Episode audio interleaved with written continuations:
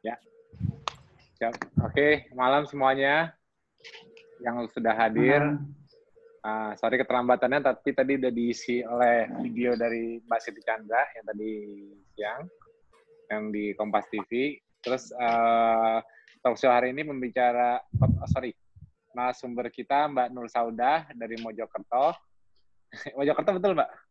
Ya betul. Mau cobain. Takut, ya kalau kalau uh, Mbak Nur Saudah uh, uh, itunya lebih ke maternal ya. Iya. Ya lebih ke betul. maternal. Oke nanti mungkin kita bisa ngobrolnya uh, berhubungan dengan itu. Ya. Tapi kita kita uh, kembali ke buku uh, panduan optimalisasi uh, untuk menekan fatalitas COVID, optimalisasi metabolik. Mungkin Mbak Nur Sauda mau sedikit cerita mengenai buku tersebut. Silakan Mbak. Oke, ya terima kasih. Assalamualaikum warahmatullahi wabarakatuh. Waalaikumsalam warahmatullahi wabarakatuh. Jadi ini ini cerita tentang buku itu ya Mas ya? ya betul, bukunya dulu, ya. In, insight-nya dulu. Ya, insight-nya. Jadi uh, saya termasuk orang terakhir yang masuk di buku, makanya saya tulis nomor 10 gitu ya. Sebet, sebet, sebetulnya udah udah udah di mention di grup Telenakes udah udah dari awal. Mbak, mbak, mbak telat buka Telenakes. Iya betul. iya. Jadi saking banyaknya yang di WA, terus uh. yang telenya terabaikan, terus kok itu mungkin uh, apa telepatinya pas uh, gelombangnya terus saya kok buka loh mention saya banyak. Iya. Oke okay. jadi uh, sejak awal saya mengenal KF empat tahun yang lalu ya mas ya. Uh, sudah langsung jiwanya pengen nulis gitu pengen. Kemudian uh, waktu itu Mas Tio sudah pernah saya uh, apa namanya minta Mas logonya KF, terus istilah KF, terus uh, apa namanya protokolnya itu harusnya dipatenkan gitu. Nah waktu itu Mas Tio bilang Bapak ini kan umum gitu kan ya? Ya biar kasus nah, itu aku takutnya gini, uh, uh, uh, aku aku potong sedikit. Jadi ya, kalau ya. kalau logo KF sendiri waktu itu juga juga di, tadinya aku nggak mau patenkan. Mm-hmm. Cuman akhirnya aku patenkan karena uh, takut disalahgunakan. Maksudnya gini, uh, takutnya ada acara-acara yang menggunakan logo KF, tapi ternyata isinya bukan keto, malah ngajarin makan karbo. Nah, jadi karena waktu itu ada masukan seperti itu, oke, okay, akhirnya ya udah deh aku lindungi. Jadi sebetulnya tujuan aku mematenkan sesuatu apa pun itu tidak bertujuan untuk profit. Jadi kalau oh kalau mau pakai logoku harus bayar, nggak ada, aku nggak bakal kayak gitu. Tapi kalau kalau protokol uh, protokol itu aku justru malah maunya uh, siapa aja bisa bisa bisa pakai ya. siapa pun yeah. tidak ada tidak ada apa copyright dari itu tidak ada hak patennya jadi karena itu memang gaya hidupnya nenek moyang kita itu kebenaran yeah. yang harus dibuka oke silakan mbak Oke, alhamdulillah akhirnya ke sini. Nah, paradigmanya sudah lain ya. Berarti uh, harus ada uh, paten itu sehingga nah, kita berawal dari situ. Nah, akhirnya uh, ide-ide Mas Tio yang luar biasa itu. Jadi kalau saya sendiri ngikutin uh, otaknya Mas Tio yang sudah bekerja, waduh, mending, mending duduk manis saya. Nanti nunggu nunggu keluar semua baru tak terjemahin satu-satu. Nah, uh, jadi mencoba menjembatani bahasa Mas Tio yang luar biasa. Kalau tahu kalau boleh tahu IQ-nya berapa, Mas? Nggak pernah ngetes, Pak. itu banyak itu yang aplikasi IQ yang sedang uh, viral.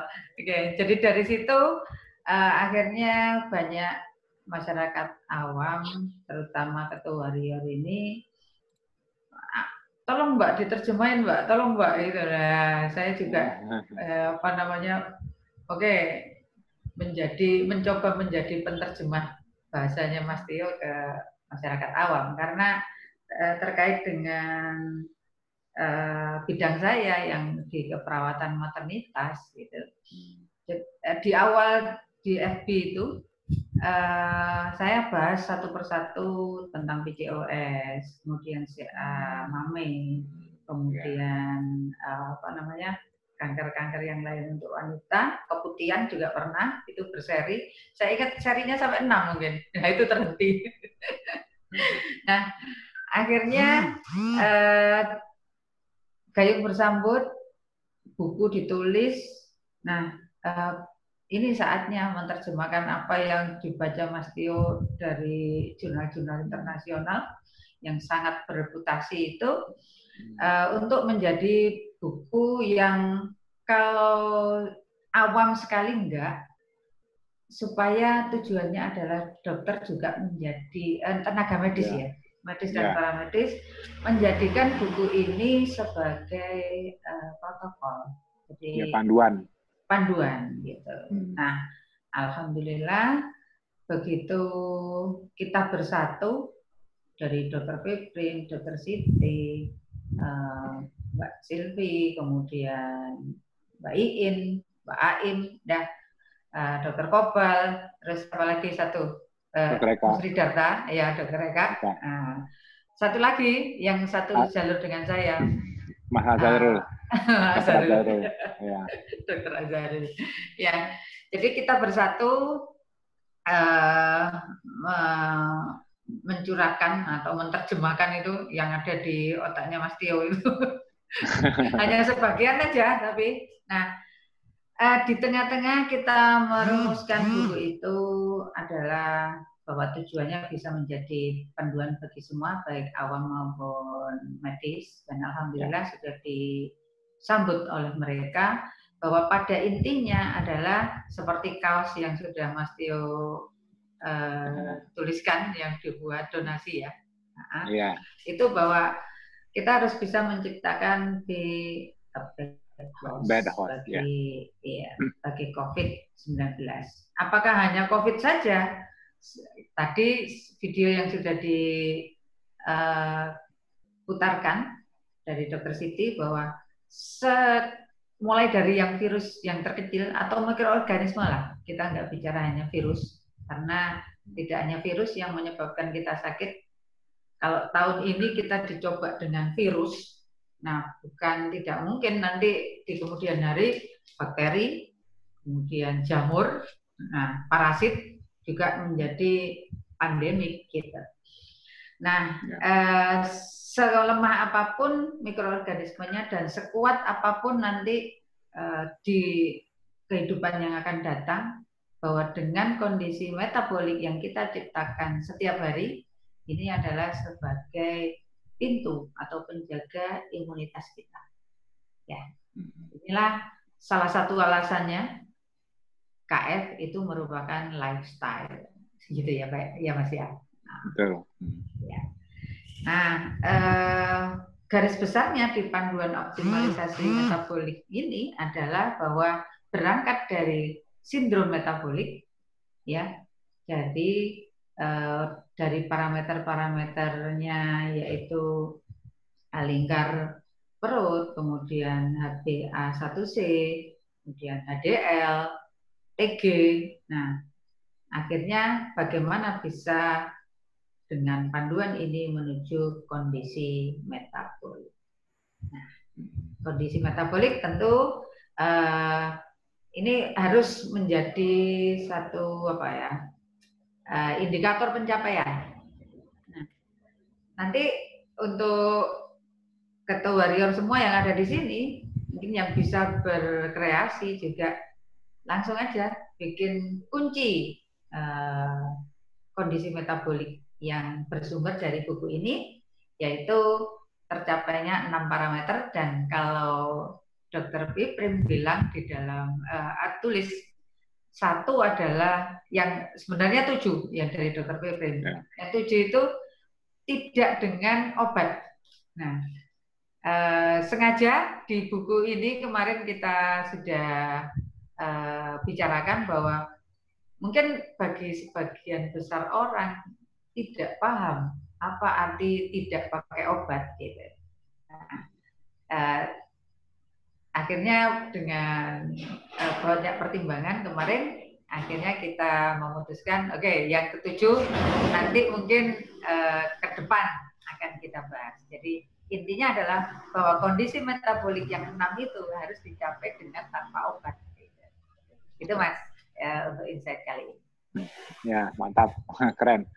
Nah, jadi memang memang memang parameter metabolik itu memang salah satu acu apa merupakan acuan-acuan yang yang bakal mendukung imunitas kita lebih kuat karena karena seperti aku sering bahas sebelumnya sistem imun kita itu sebetulnya tidak bisa ditingkatkan secara kuantitas kalau tidak ada lawan. Jadi jadi yang kita harus tingkatkan justru malah kualitas. Cuman pengukuran secara kualitas ini mungkin agak sulit ya. Kalau secara kualitas mungkin agak sulit kalau sistem imun. Teman uh, sistem imun setiap orang secara blood count-nya mungkin bisa terlihat terlihat normal.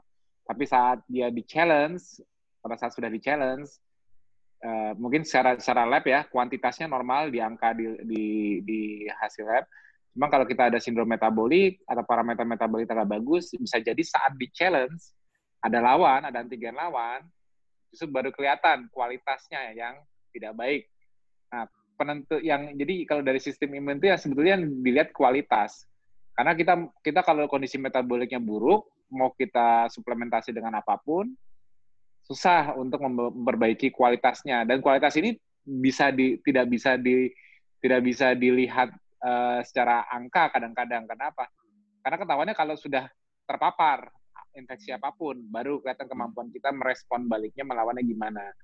Nah jadi cara termudah untuk memastikan bahwa kualitas imun kita selalu terjaga dalam dalam menghadapi nantinya menghadapi siapa apa pun antigen lawannya dan membentuk imunitasnya yaitu membentuk memorinya untuk merespon di kemudian itu kualitas yang terjaga ini uh, sangat mengacu ke parameter metabolik. Nah, parameter metabolik ini yang paling paling paling paling bisa memprediksi uh, apa bisa terjadi nantinya disregulasi dari respon imun. Terutama kalau dalam kita bicara soal virus, virus itu uh, benda mati ya, maksudnya bukan benda hidup. Dia dia cuma materi genetik yang bertebaran.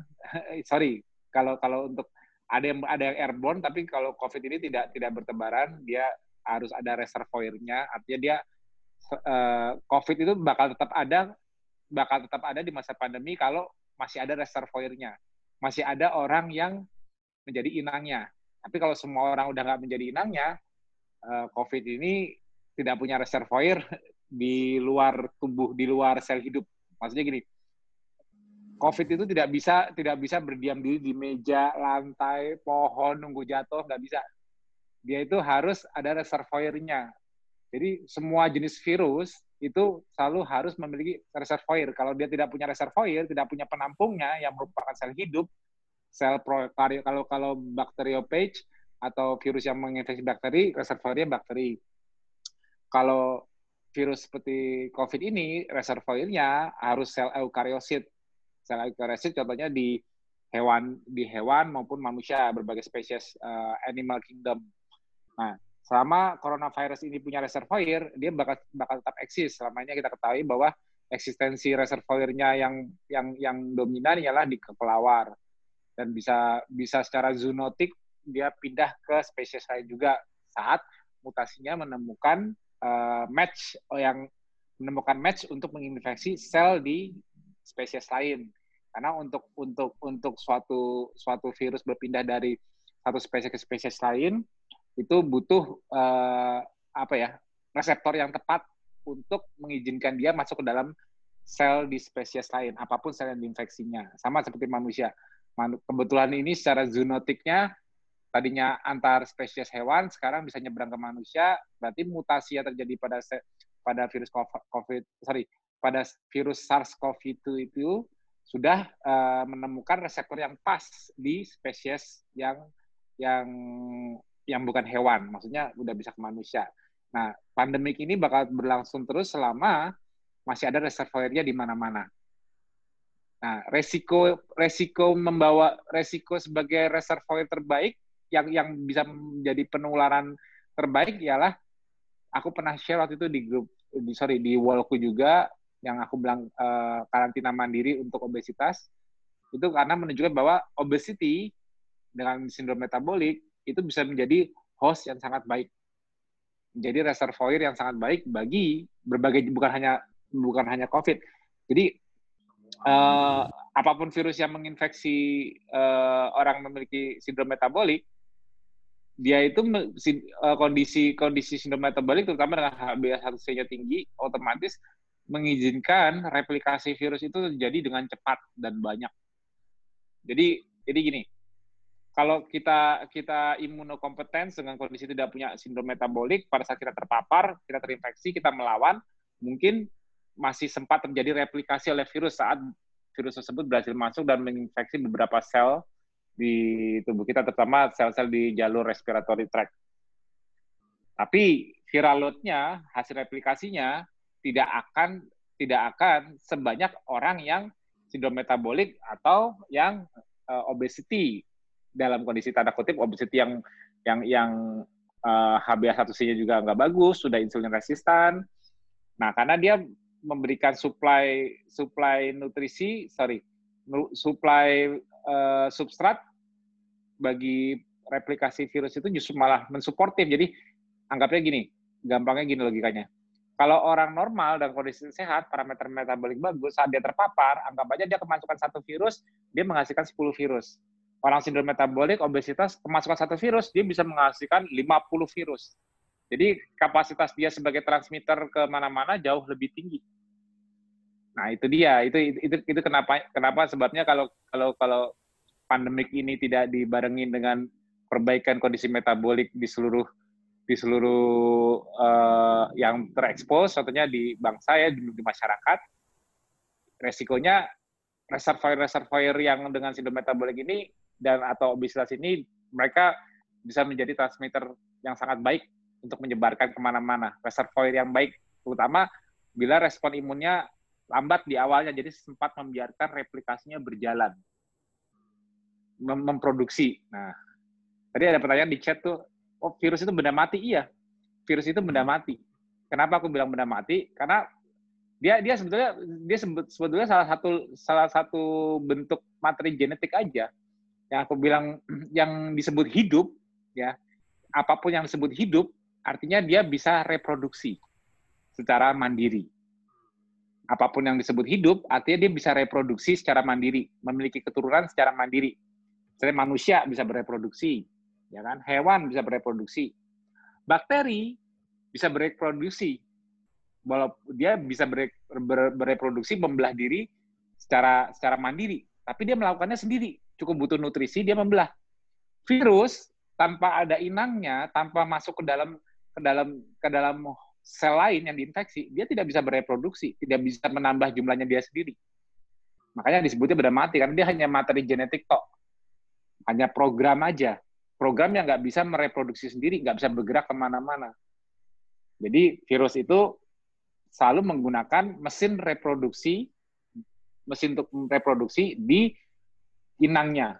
Siapa pun itu, inangnya bakteri, inangnya hewan, inangnya manusia, sel-sel yang berada di sel-sel terinfeksi di setiap spesies ini yang digunakan untuk reproduksinya. Jadi jadi kemampuan dia untuk infiltrasi seperti seperti bakteri yang bisa yang bisa ke mana-mana agak sulit. Makanya eh, harusnya kalau kita tidak memberi kesempatan kepada virus tersebut untuk eh, apa mereplikasi diri di dalam sel kita sendiri, artinya kita sudah jadi bad host. Jadi kalau yang aku bilang yang dibilang tadi sama Mbak Nur Saudah, be a bad host itu maksudnya jangan memberikan kesempatan dia replikasi. Jangan karena karena karena sebetulnya kalau kita nggak memberikan dia kesempatan replikasi dia nggak bisa apa-apa karena dia bukan dia tidak bisa maksa. Masa gini Jadi jadi beda bakteri itu mungkin bisa bisa bisa jadi resistan terhadap antibiotik uh, karena dia karena dia uh, apa namanya uh, bisa bisa escape Contohnya seperti cancer, sel cancer, walaupun tadinya sel kita, sel abnormal, tapi sel cancer itu di, bisa disebut spesies hidup yang abnormal di dalam tubuh kita. Tadinya sel normal, tapi dia menjadi sel yang tidak bisa dikontrol. Tapi dia punya, memiliki kemampuan untuk reproduksi sendiri, membelah diri sendiri, multiplikasi sendiri. Ada nutrisi, dia berkembang sendiri, itu sel cancer. Jadi sel cancer malah aku bilang hidup. Karena basicnya sel, sel, sel manusia. Atau cancer pada hewan ya sel hewan. Karena dia sel eukariosit, tapi virus enggak. Jadi sebetulnya virus itu mudahnya dia sesuatu yang kalau kita tidak kasih tidak kasih tidak kasih tidak kasih izin memakai mesin reproduksi kita, dia nggak bisa nggak bisa apa-apa. Itu kuncinya virus itu cuma itu doang. Karena virus selalu selalu membutuhkan mesin reproduksi hostnya. Jadi akar untuk ya ini sebenarnya mudahnya gini loh. Kenapa aku selalu berpikir seperti orang teknik, engineering view, engineering engineering point dari melihat suatu masalah. Kalau udah jelas cara kerja dasar virus ialah selalu harus nebeng mesin reproduksi di dalam sel dari setiap hostnya, siapa pun yang diinfeksi. Ya kita pelajari aja apa yang mengizinkan mesin reproduksi, host, reproduksi dari hostnya itu aktif atau sangat aktif, kan? Nah, jadi jadi jadi mudahnya kenapa nanti kalau mau mau kalau mungkin kalau sekarang nggak aku jelaskan karena mungkin nanti pada bubar semua karena pusing. tapi tapi tapi aku aku cuman kasih clue aja. Aku cuma kasih clue. Mesin reproduksi utama di dalam mesin produksi atau reproduksi utama yang mentranslasikan apa pun informasi di DNA, itu yang utama itu ialah ribosom dan endoplasmic reticulum. Cuman itu doang, dah. Walaupun bahasanya ada yang belum dengar, cari tahu aja itu. Apa yang mensupport, apa yang mensupport ribosom untuk aktif memproduksi atau sangat aktif memproduksi. Nanti ketahuan narik narik benang merahnya ketahuan di mana kita harus haltingnya di mana, inhibitionnya di mana supaya mesin-mesin ini tidak dipakai oleh virus yang menginfeksi. Maksudnya gini loh. Ah, kalau aku tadi bilang virus menginfeksi bakal memanfaatkan bakal memanfaatkan mesin hostnya. Jangan berpikir virusnya begitu masuk terus virusnya nyari sendiri. Seakan-akan virus itu hidup. Seakan-akan seakan-akan virus seakan-akan virus itu begitu masuk dalam sel, virusnya nyari mana ya mesinnya ya. Kalau gitu berarti virusnya hidup bukan benda mati, karena dia bisa mencari di mana mesinnya. Jadi jangan ambil bayangan juga seperti itu ya. Jadi gini, di setiap sel, di setiap sel apa pun itu, kalau di dalam sel itu sitoplasmanya ada materi genetik nganggur, sorry, ada materi genetik, ada materi genetik terlepas di sananya, dia begitu ketemu ribosom, tak nggak perlu dicari begitu ketemu ribosom. Misalnya itu free ribosom maupun maupun dedicated ribosom yang di endoplasmic reticulum ya bakal ditranslasikan itu aja. Jadi bukan nyari. Ya kalau kalau gini loh. Kalau kita ambil sel manusia kita suntikkan kita bikin materi kita bikin materi genetik sendiri ya RNA ya RNA kita bikin RNA bukan dari virus kita kita ngedesain RNA sendiri dari nukleotide. Terus kita secara vitro kita masukkan ke dalam ke dalam sel hidup apa pun sel hidupnya. Kalau biasanya kalau virus itu dia harus ada reseptor yang pas di permukaan sel itu, membran yang pas supaya dia ketarik ke dalam. Kalau karena karena karena ini kita percobaan langsung dicemplungin aja disuntikin ke anggap anggap aja anggap aja bisa disuntikin ke dalam sel. Ya, langsung masuk. Cuma menyuntikkan materi genetiknya ke dalam sel tanpa ya. kalau virus kan virus kan ada spike yang membuat dia ketarik ke dalam karena reseptor yang pas. dulu. Nah, mesti docking dulu. Tapi kalau ini anggapnya kita eksperimen gimana kalau aku memasukkan ke dalam sel hidup materi genetik ke sitoplasmanya. Apa yang terjadi? Ya, ya. Materi genetik itu bakal ditranslasikan kalau dia sifatnya mirip seperti messenger RNA. Langsung ditranslasikan dari ribosom, langsung menjadi informa tadinya materi genetik itu hanya informasi, langsung menjadi protein, protein sequence, amino acid sequence. Nah, dari sini amino ya yang utuh amino acid sequence, makanya protein sequence. Dari sini proteinnya bisa dilanjutkan foldingnya di endoplasmic reticulum. Jadi apa pun yang kalau kita menyemplungkan materi genetik asing ke dalam ke dalam suatu sel di sitoplasmanya di ruangan di ruang anggap ini sel di ruangan ini ada materi genetik itu bisa aku translasikan oleh mesin. Nah, jadi kalau udah jelas seperti itu, cara kerjanya basic engineering seperti itu, ya kalau udah ke kemasukan sama materi genetik kita anggap aja udah keinfeksi ya, anggap aja udah apes. Tapi ikhtiarnya nanti apa? Gimana supaya nggak ditranslasikan? Kan jawabannya cuma di situ. Secara coba jangan jangan berpikir rumit-rumit, berpikir sebagai seorang engineer. Berarti nah, dia butuh mesin kan? Ya kan? Fungsi mesin ialah mentranslasikan itu menjadi bentuk yang fungsional yaitu amino acid sequence. apa yang membuat mesin ini bekerja? Signaling apa aja yang di dalam sel yang dibutuhkan? Signaling dan substrat apa yang dibutuhkan ribosom ini? Anggapnya aku mesinnya untuk mulai merangkai materi genetik yang aku temui di dalam sel. Dari situ nanti kalau belajar lagi lebih dalam dasarnya, nanti ketemu mTOR, ya, mammalian target mesin, ya. Nanti substratnya ketemu glukosa, jalur glikolisis harus aktif untuk buat ribosomnya supaya mensintesis.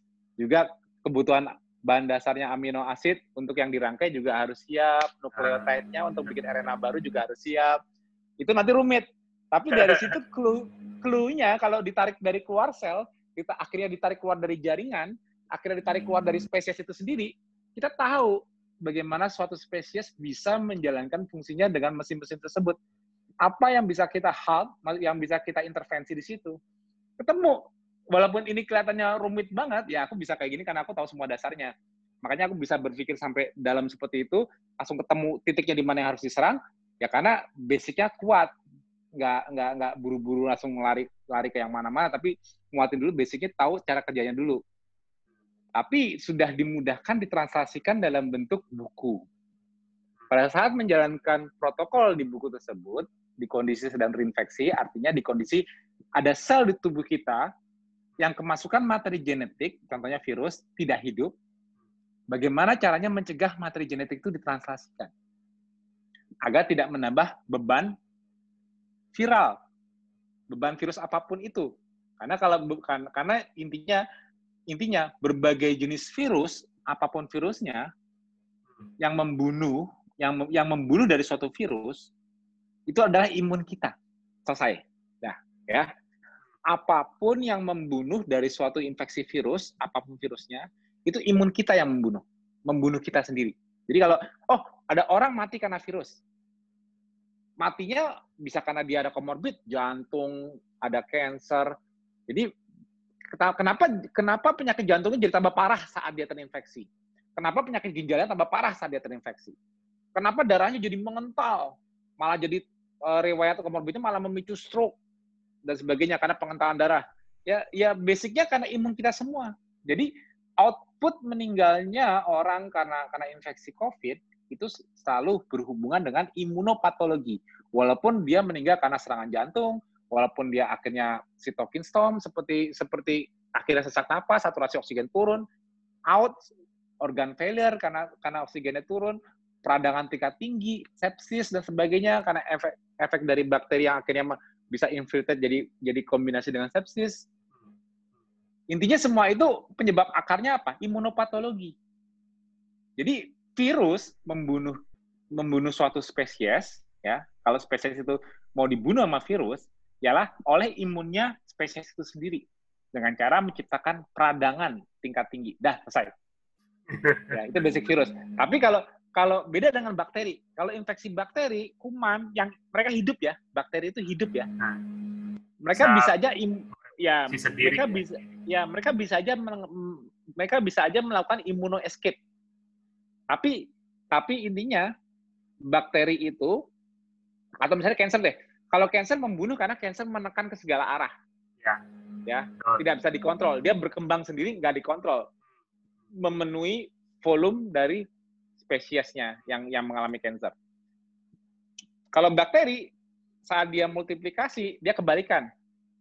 Dia bisa menimbulkan sepsis saat saat loadnya besar, akhirnya juga meninggalnya karena imunopatologi karena karena karena otomatis meninggalnya karena peradangan tingkat tinggi.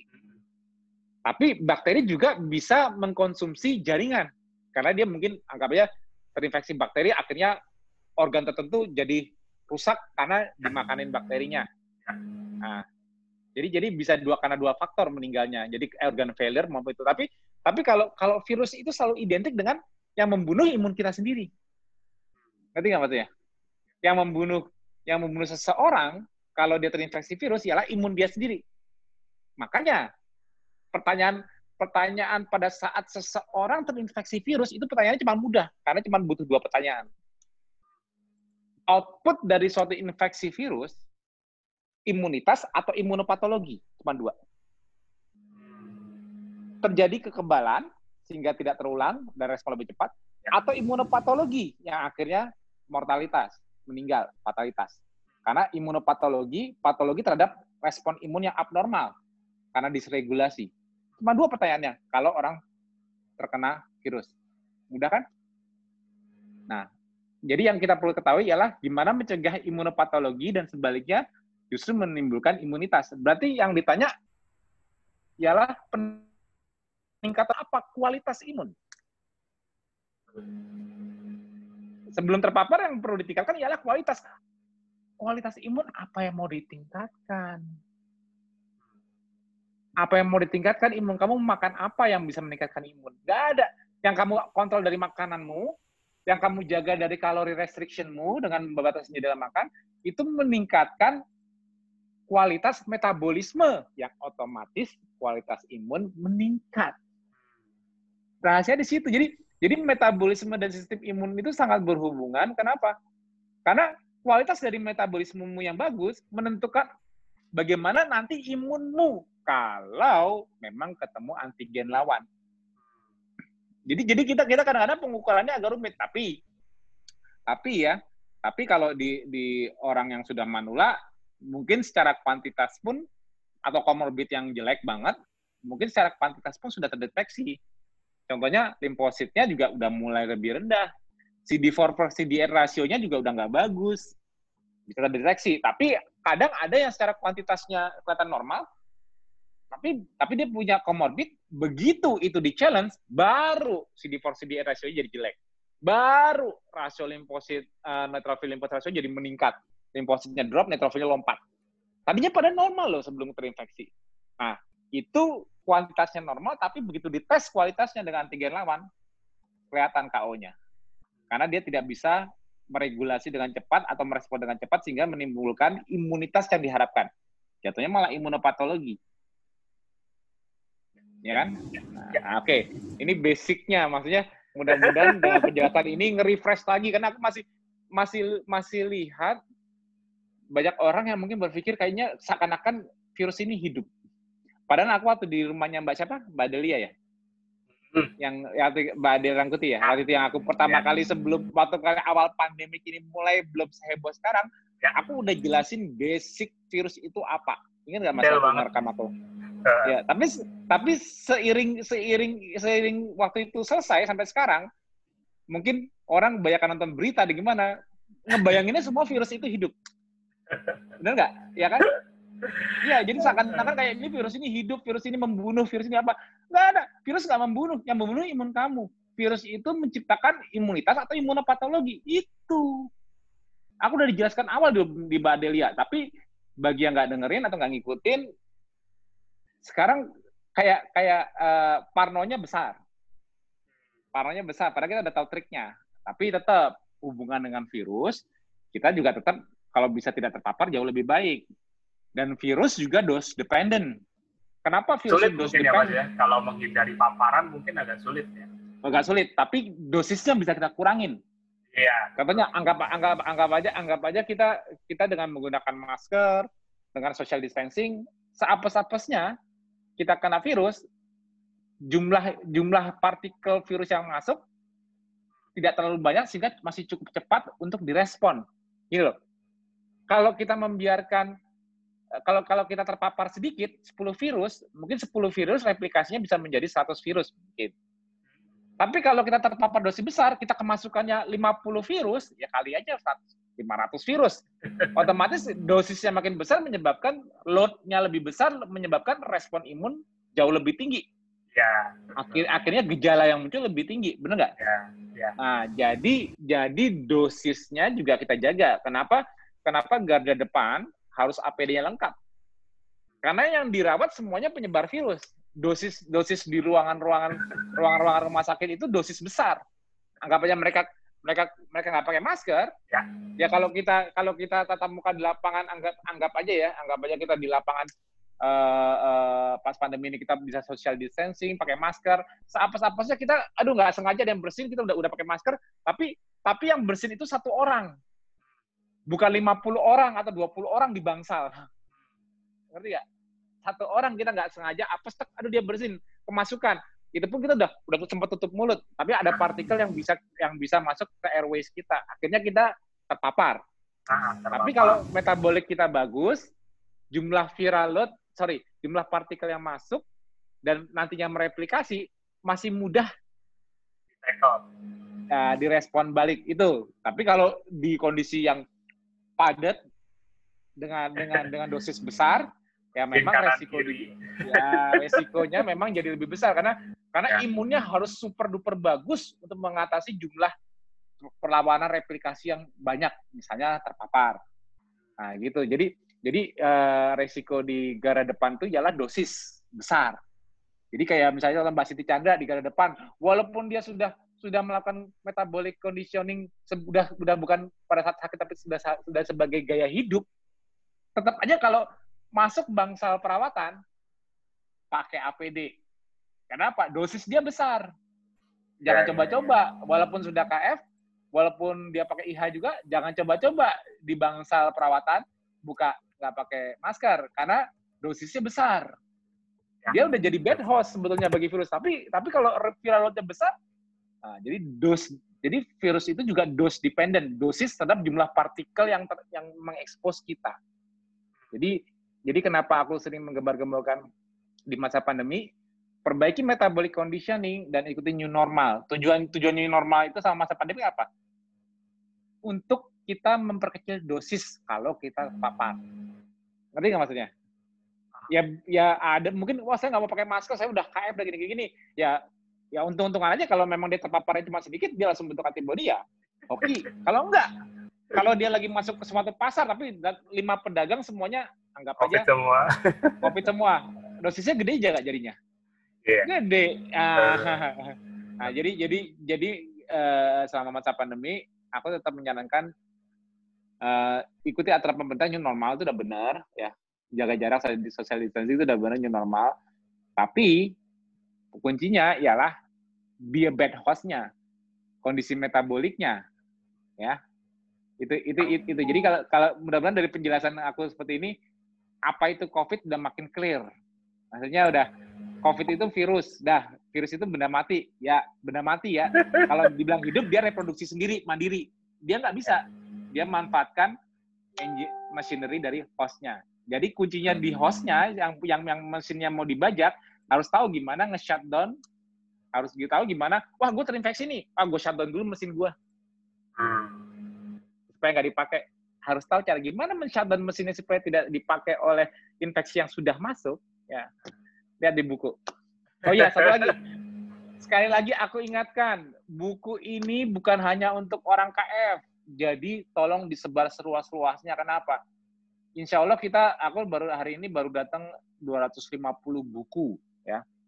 250 buku tapi udah kepesan. Nah, tapi tapi kalau 250 buku ini habis, berarti kita sudah menyentuh angka seribu. Seribu buku sejak di launching. Mudah-mudahan uh, cepat habis. Makanya aku bilang, exposure dari buku ini bukan ke orang KF yang mungkin menggunakan protokol KF yang jauh lebih bagus mungkin. Tapi ini justru malah untuk mengintervensi siapa pun yang kita care, mau kita tolong, tapi nggak mau dengerin kita. Biar 10 orang nakes ini yang bicara ke mereka. Termasuk dokter-dokter mungkin yang mau kita oh saya ini saya ngikutin buku ini. Hmm. saya gini saya ngikutin buku ini. Jangan katamu sendiri kamu siapa? Mungkin diremehin. Gaya hidupnya oke okay, tapi orang ngeremehin ngeremehin karena you are nobody. Biarkan bukunya yang mewakili. Itu saranku ya. Share ke mana-mana sebanyak mungkin tolong sebanyak-banyaknya thank you Mantap Mas. Sebenarnya eh, Mas Tio tadi penjelasannya merangkum dari beberapa paparan yang sudah disampaikan yang lebih detail dan kebetulan eh, ada arsipnya sih, videonya juga sudah ada. Jadi bisa ya. dicari sama teman-teman ya di jalur publikasi KF itu ada semua lengkap bagi yang tertarik belajar. Tadi ada beberapa pertanyaan seputar ribosom, eh, fungsinya, cara aktivasi segala macam. Jadi memang menarik. Jadi eh, minimal antusiasme untuk belajar sudah ada, ya kan. Jadi, itu bahasa kita di grup nakes. iya, tapi lebih detail lagi.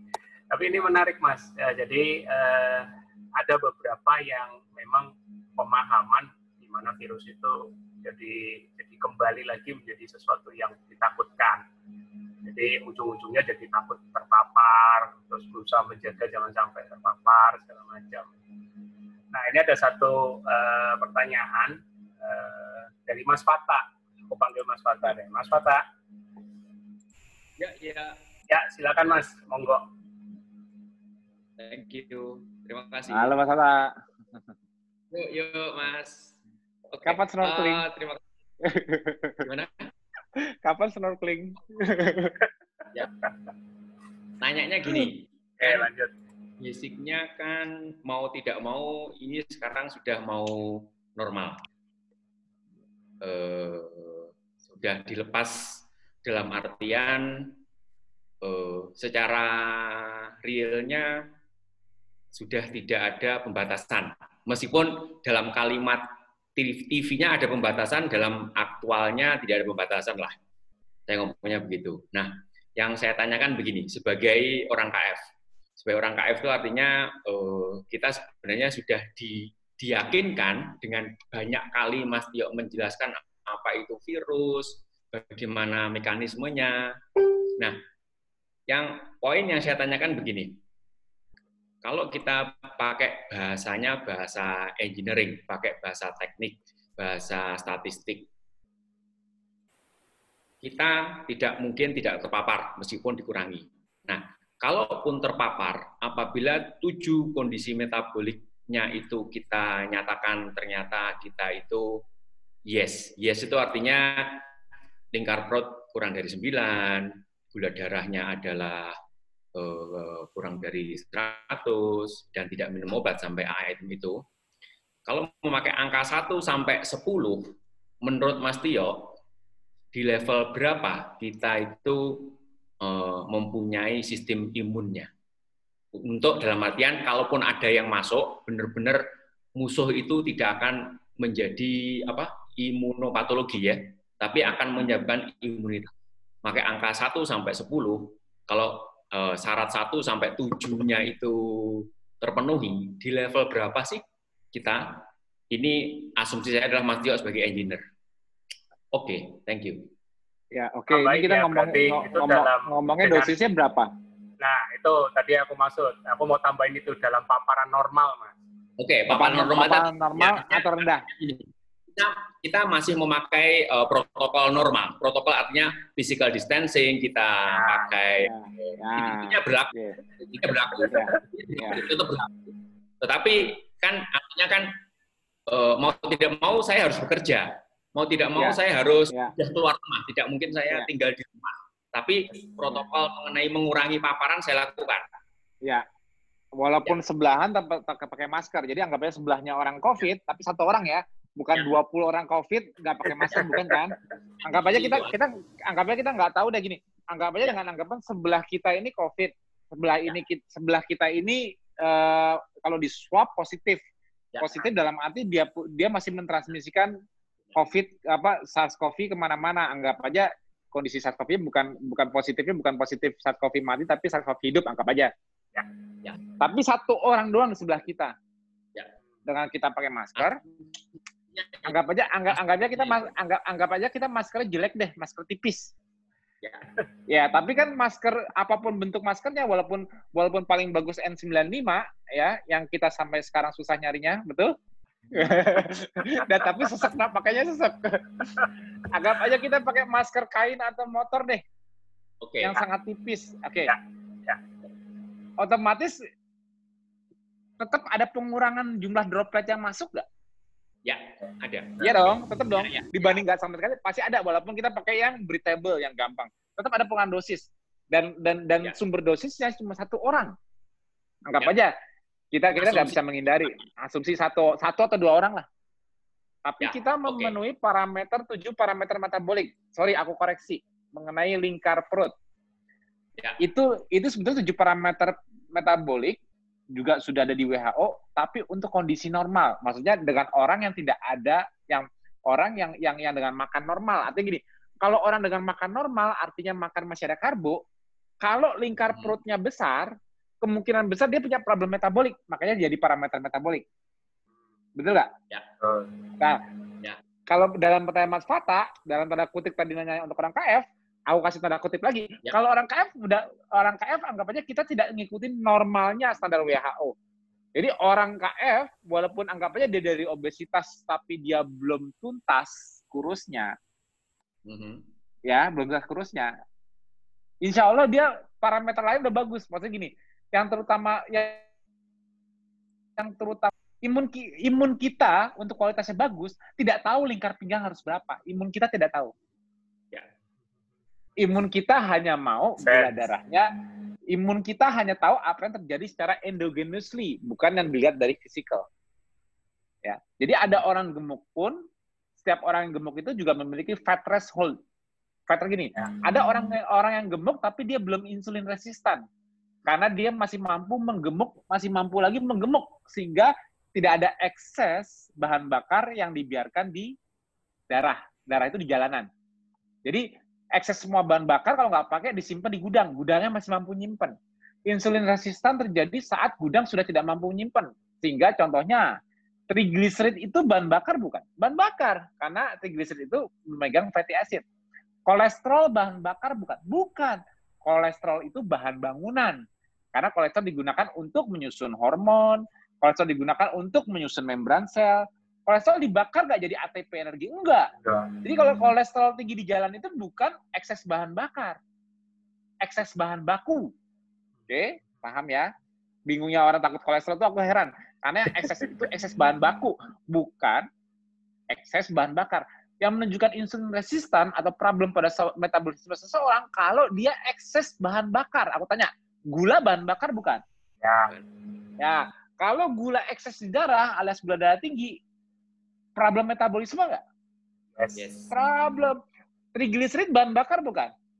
Bahan bakar. Bahan bakar. Karena kalau trigliserid trigliserid diambil sama sel, dia bisa ngambil free fatty acidnya, gliserolnya juga dilempar ke liver, otomatis trigliserid itu bentuk bahan bakar yang terikat bedanya. Kalau glukosa tinggal tarik ke dalam sel bakal jadi ATP, kalau trigliserid dilisis dulu, dilepas gliserolnya, gliserolnya dibalikin ke liver, ambil free fatty acidnya. Jadi triglycerid itu bahan bakar yang ada ikatannya, esterifikasinya. Kalau setiap sel mau pakai, lepas dulu. Anggap aja triglycerid ini dibawa oleh LDL, dibawa oleh chylomicron. Intinya kalau triglycerid tinggi di jalanan atau di darah, something wrong. Kenapa bahan bakar banyak di darah? Kenapa gula banyak di darah? Bahan bakar. Nanti nggak tuh? Nah, jadi okay. jadi imun itu tidak bisa melihat fisikal seseorang. Tapi kalau standar WHO dengan makan normal betul parameter metaboliknya betul mengikuti lingkar pinggang. Kenapa? Karena anggapnya dia masih makan karbo kalau lingkar pinggang segitu pasti ada masalah. Nah, tapi kalau di KF belum tentu. Ya, di KF belum tentu. Kenapa? Orang yang masih gemuk tapi dia sudah pas, pasti kalau udah KF pasti mengalami pengurangan lemak dong, nggak mungkin nggak dong. Iya dong. Kalau agak aneh kalau dia KF tapi nggak ada pengurangan lemak walau dia masih gemuk. Kalau dia sudah mengalami pengurangan lemak, artinya sudah ada pengurangan dari gudangnya, artinya gudangnya udah nggak sesek kan? Bener nggak? Nah, kalau gudangnya nggak sesek, gudangnya nggak bisa memicu insulin resistan seperti pada orang makan karbo. Tidak, gudangnya sudah tidak mengalami hipertrofi lagi dong. Maksudnya tidak kepenuhan kayak waktu masih wakil karbo, lemak ditumpuk terus, akhirnya sel lemaknya hipertrofi, inflamasinya meningkat. Ini enggak dong, walaupun dia masih gemuk, tapi dia sudah mengeluarkan sebagian besar lemaknya dari lipid droplet dari gudangnya. Artinya, parameter metabolik untuk orang KF, aku koreksi dikit, lingkar pinggang bukan parameternya. Tetap kembali kita melihat imun itu taunya gue itu bakal overwhelm, gue itu bakal abnormal, gue itu bakal kalau di challenge selama nanti gue bakal kebingungan, nggak bisa regulasi. Kalau gula darahnya banyak, trigliseridnya tinggi. Jadi parameter yang paling dominan ialah makanya aku suruh ngecek HbA1c itu paling akurat kenapa? Karena kontrol bahan bakar berlebih di darah itu gimana? Baru kalau HbA1c mau didalemin, lipid profile, trigliseridnya dilihat. Ya, nah, itu, itu itu itu rahasia kuncinya kalau mau itunya. Nah, kalau itu terpenuhi secara endogenous, artinya trigliseridnya normal atau rendah malah, artinya tidak banyak bahan bakar ekses karena selalu dipakai, gula darahnya normal atau bahkan rendah, karena tidak banyak gula beredar, karena kalau ada dipakai dan tidak ekses. Artinya apa? Artinya kuat. Enggak, artinya tubuhnya siap metabolismenya untuk mendukung imunnya kalau imunnya nanti ada challenge. Imunnya nggak kuat, imunnya sih diem. Im, ketahuan imun kuat atau jelek, kalau udah ada lawannya, kalau nggak ada lawan, kita malah tahu. Nggak bisa lihat dong. Hmm. Kita masih lihat limfositnya masih normal aja. Neutrofil normal, inflamasi kita masih normal, CRP, LED, karena memang belum ada lawan. Coba dikasih lawan, tek, akhirnya mau nggak mau CRP-nya naik. Pasti CRP naik, namanya ada inflamasi pasti ada CRP. Cuma naiknya berlebihan nggak? Sampai sitokin storm nggak? Maksudnya sampai sampai dia hyperinflamasi nggak yang imunopatologi? Itu kan, nah apa yang menyebabkan dia tidak sampai hyperinflamasi ialah kondisi metaboliknya dong. Berarti berarti benang merah ketemu. Kondisi metabolik mendukung kualitas bagaimana imun merespon nanti saat ada lawan, betul nggak? Nah, jadi kalau orang KF memenuhi parameter endogenus, endogenus itu memenuhi, memenuhi parameter secara blood blood testnya, triglycerid bagus, HbA1c bagus, dan otomatis lima pilar ya. ya itu dijaga dong. Masa tapi tetap kelihatan sih kalau kalau dia begadang gula darahnya naik. Tetap kelihatan kan. susah turun. ya, ya. Jadi ini lima pilar itu nggak usah diomongin udah pasti kalau kalau kalau di tes darah pasti ada masalah kalau lima pilar nggak bagus. Aku kasih rating 8 sampai 10. Dengan okay. catatan dengan catat jangan catatan dosisnya dosis new normal, bukan dosis di bangsal COVID. Jangan coba-coba masuk bangsal COVID. ya dong. Ya intinya kan uh, physical distancing dijaga, ya. uh, masker dipakai dan ya. confident kan. Sebenarnya kan kalau bicara ngomong 8 dan 9 kan kita punya confident yang cukup tinggi untuk tidak ya. terlalu paranoid, kita yakin dengan jalan yang kita pilih kan begitu ya. Ya. Nah. Okay. Nah, cuman kadang-kadang yang suka kelupaan kalau sudah over confident atau sedikit confident, nah lima pilarnya jadi kadang-kadang miss. Nah, begitu. Oke, okay, mungkin Mbak Mbak Mbak Nur Sauda ada yang mau nambahin? Ya boleh, ayo Mbak Nur. Ya. Monggo. Suara-suara dulu Mbak. Suara ah, dulu. Nah, ya, oke, okay, terima kasih. Jadi uh, yang ingin saya tambahkan tadi, melanjutkan tentang be a bad host tadi, bahwa uh, sudah dikatakan sama Mas Tio, virus yang merupakan benda mati. Kenapa dikatakan benda mati? Karena dia tidak bisa bereproduksi sendiri, gitu, secara mandiri. Ya. Begitu dia masuk ke dalam inang, yang adalah uh, good hostnya dia, maka eh, konsumsi gula yang tinggi akan mempermudah untuk pembentukan atau biosintesis lemak baru, protein baru, sehingga replikasinya semakin uh, melimpah. Nah, akhirnya yang terjadi uh, di kondisinya new normal yang non bangsal dan non KF, nah sudah dikatakan Mas Tio 8 sampai 10 ya Mas ya. nah ini nanti Mas Tio secara engineering juga harus bisa menjelaskan gitu nanti bahwa kalau di KF berapa Mas skalanya? Kalau KF sama di Bangsal berapa skalanya gitu. Nah, e, merupakan tantangan bagi kita nanti di era new normal bahwa kita harus menjadi di bed host uh, dengan mengurangi hal-hal yang bisa meningkatkan uh, kondisi gula darah yang tinggi di dalam tidak hanya dari makanan tetapi dari pola istirahat. Jadi uh, justru yang saya rasakan di apa ini di era semuanya yang serba web webinar, seminar, apa namanya, zoominar dan lain-lain. Ini malah kok melean ya? Gitu Mas Bobi ya? Akhirnya apa? Ini ini. Kantong mata saya malah muncul kurang tidur. Belum lagi nanti kalau itu apa namanya nemani dokter Azharul nemani dokter Silvana yang baru dokter Siti yang baru lepas dari tugas-tugas. Nah, malah kalau nggak dicubitin, ayo tidur, tidur, tidur, ada apa namanya, ada suhu gitu, tidur, tidur. Akhirnya makannya bagus, eh, aktivitasnya juga bagus, malamnya tidurnya yang kurang gitu. Nah, jadi pada semua jadi panduan metabolik tadi yang tujuannya tidak hanya pada uh, orang KF tetapi adalah untuk orang umum uh, benar-benar ditingkatkan uh, lifestyle-nya. Tidak hanya makanan yang bisa meningkatkan gula darah yang tinggi di dalam tubuh, tetapi juga uh, tidur sebagai ritme sirkadian diperbaiki, kemudian aktivitas selalu ditingkatkan. Nah, kemudian pola pikir. orang sekarang kan eh, ini subuh pendek ya.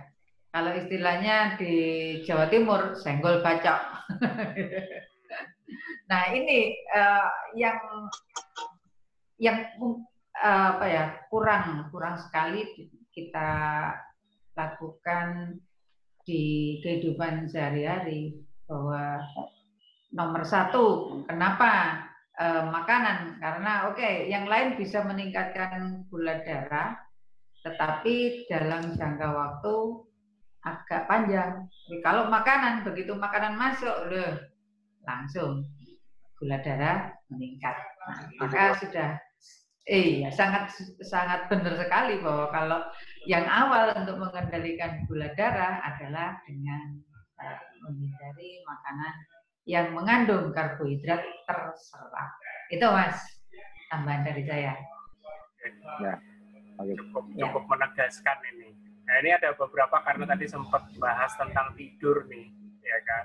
Jadi mungkin karena pancingannya oh, bisa dari pertanyaan Mas Fata jadi jadi hmm. kebayang apa ini oh oke okay, berarti uh, selama tujuh parameter itu saya oke okay, nah, confidence saya juga boleh nih saya percaya diri nah begitu oke okay sih paparan normal bukan seperti yang tadi yang Mas Tio takutkan masuk ke bangsal COVID nah cuman eh, karena kadang-kadang jadi lupa sama tidur ini banyak pertanyaan nih seputar durasi jam tidur yang optimal itu gimana sih?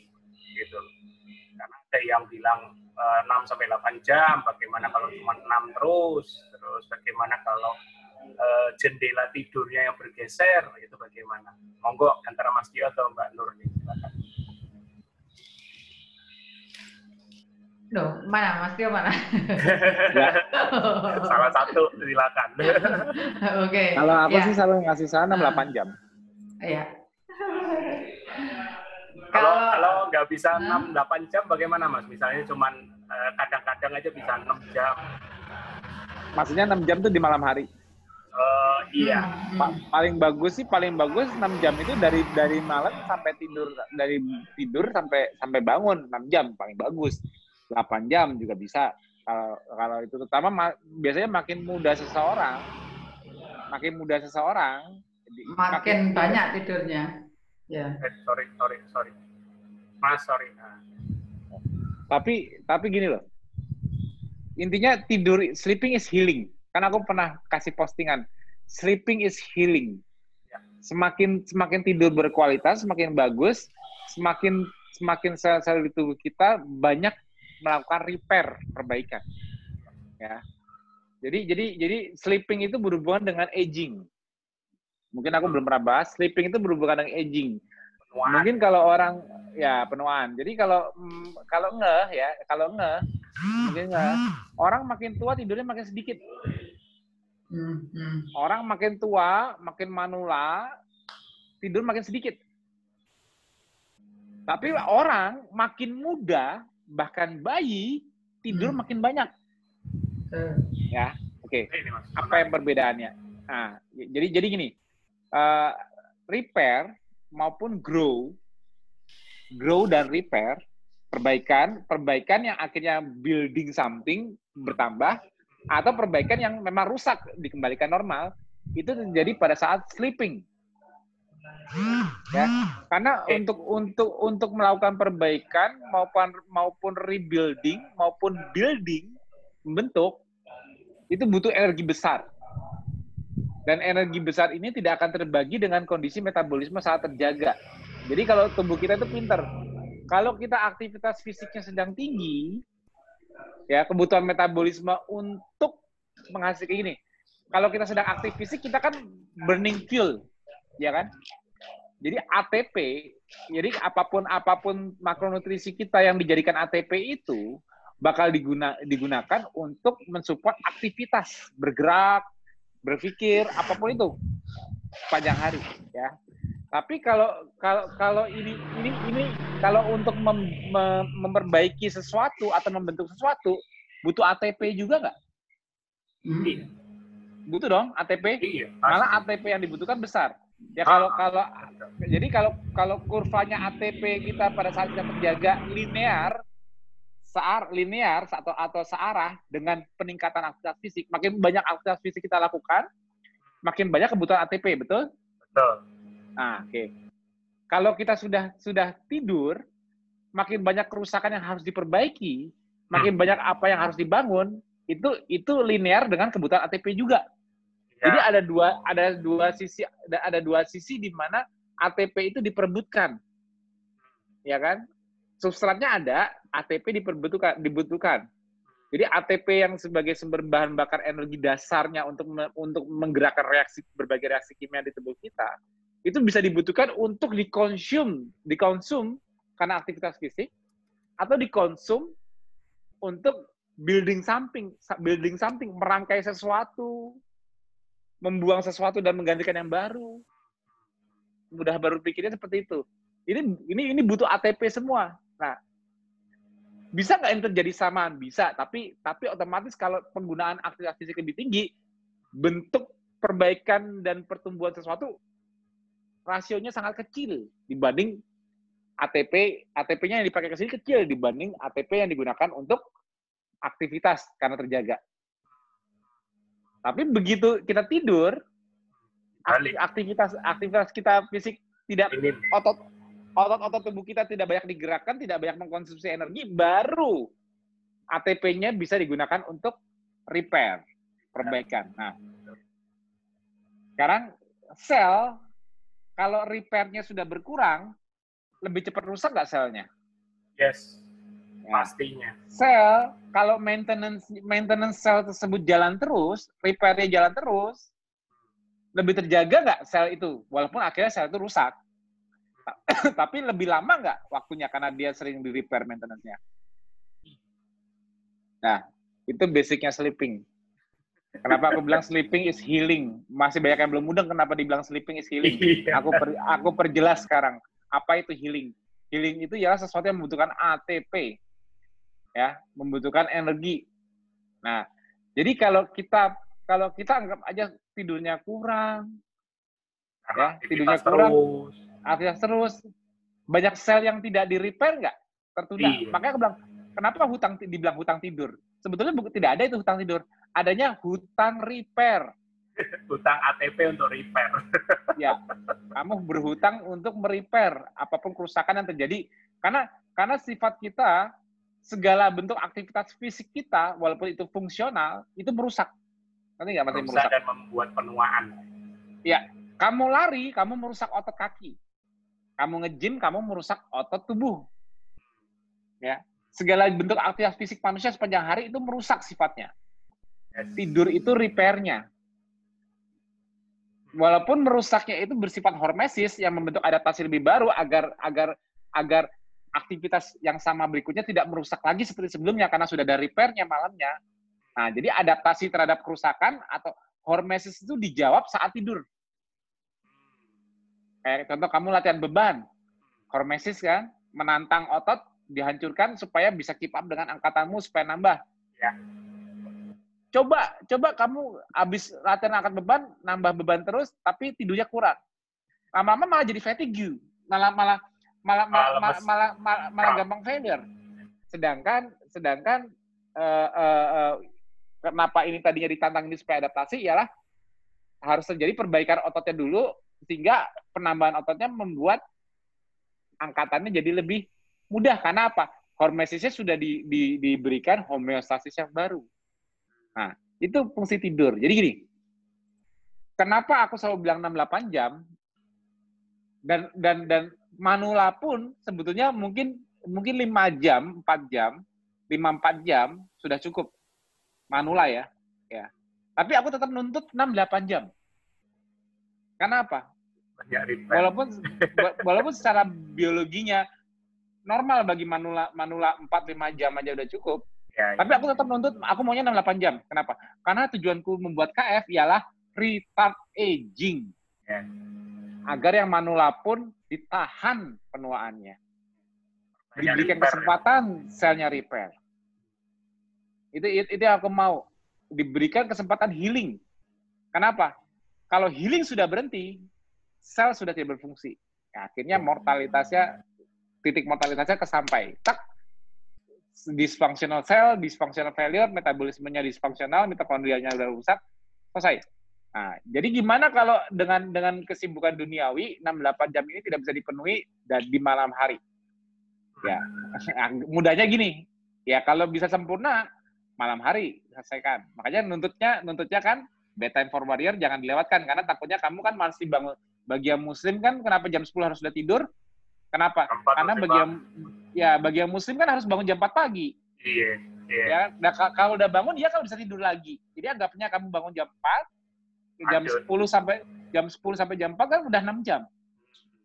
Ya kan? Nah, bagi yang muslim, mungkin kalau bagi yang non muslim ya memang enak mau tidur jam 11 pun bisa bisa bangunnya jam 7 pagi misalnya. Nah, bisa, tapi tetap tetap tetap tidur terlalu malam itu tetap nggak bagus. Tapi ya, kalau karena suatu hal tidak bisa dihindari, tapi ini buat yang non muslim ya, buat yang non muslim kalau tidak bisa dihindari harus tidur malam, bangunnya siangan. Tapi kalau bagi yang muslim nggak bisa, kamu bangun subuh. Tapi kalau habis itu tidur lagi. Kalau berusaha tidur lagi. Tetap lanjutin di pagi hari. Tapi kan ada ada kata, Mas, tapi paginya masih bangun jam 7. Nah, udah tahu kamu harus bangun jam 7 kan harus kerja misalnya. Ya, bayar hutang tidurnya siang. Nah, jadi jadi kalau jadi jadi jadi 6 8 jam itu eh, permintaanku dasar basic. Tapi duniawi orang-orang beda-beda ya kan? Ada yang ya. shift worker dan sebagainya. Jadi aku kasih kompensasi. Malam malam nggak sempurna, malam cuma 4 jam atau 3 4 jam atau 5 jam, ya sisanya sejam dua jam bayar. Entah mau paginya kayak habis bangun nanti tidur lagi, entah kamu cari waktu untuk napping lah. Tapi karena karena nanti kalau kalau berlarut-larut nggak pernah dibayar, nanti akhirnya ada ada ada menumpuk PR, menumpuk masih PR itu menumpuk kerusakan yang tidak diperbaiki yang akhirnya malah menjadi masalah. Justru malah men-trigger men-trigger munculnya inflamasi atau peradangan. Makanya kalau orang yang berhari-hari tidurnya nggak bagus, pasti ada aja yang meradang di tubuh. Pasti tensinya juga lebih tinggi daripada daripada tidurnya bagus. Oke, silakan Mbak Nur tambahkan.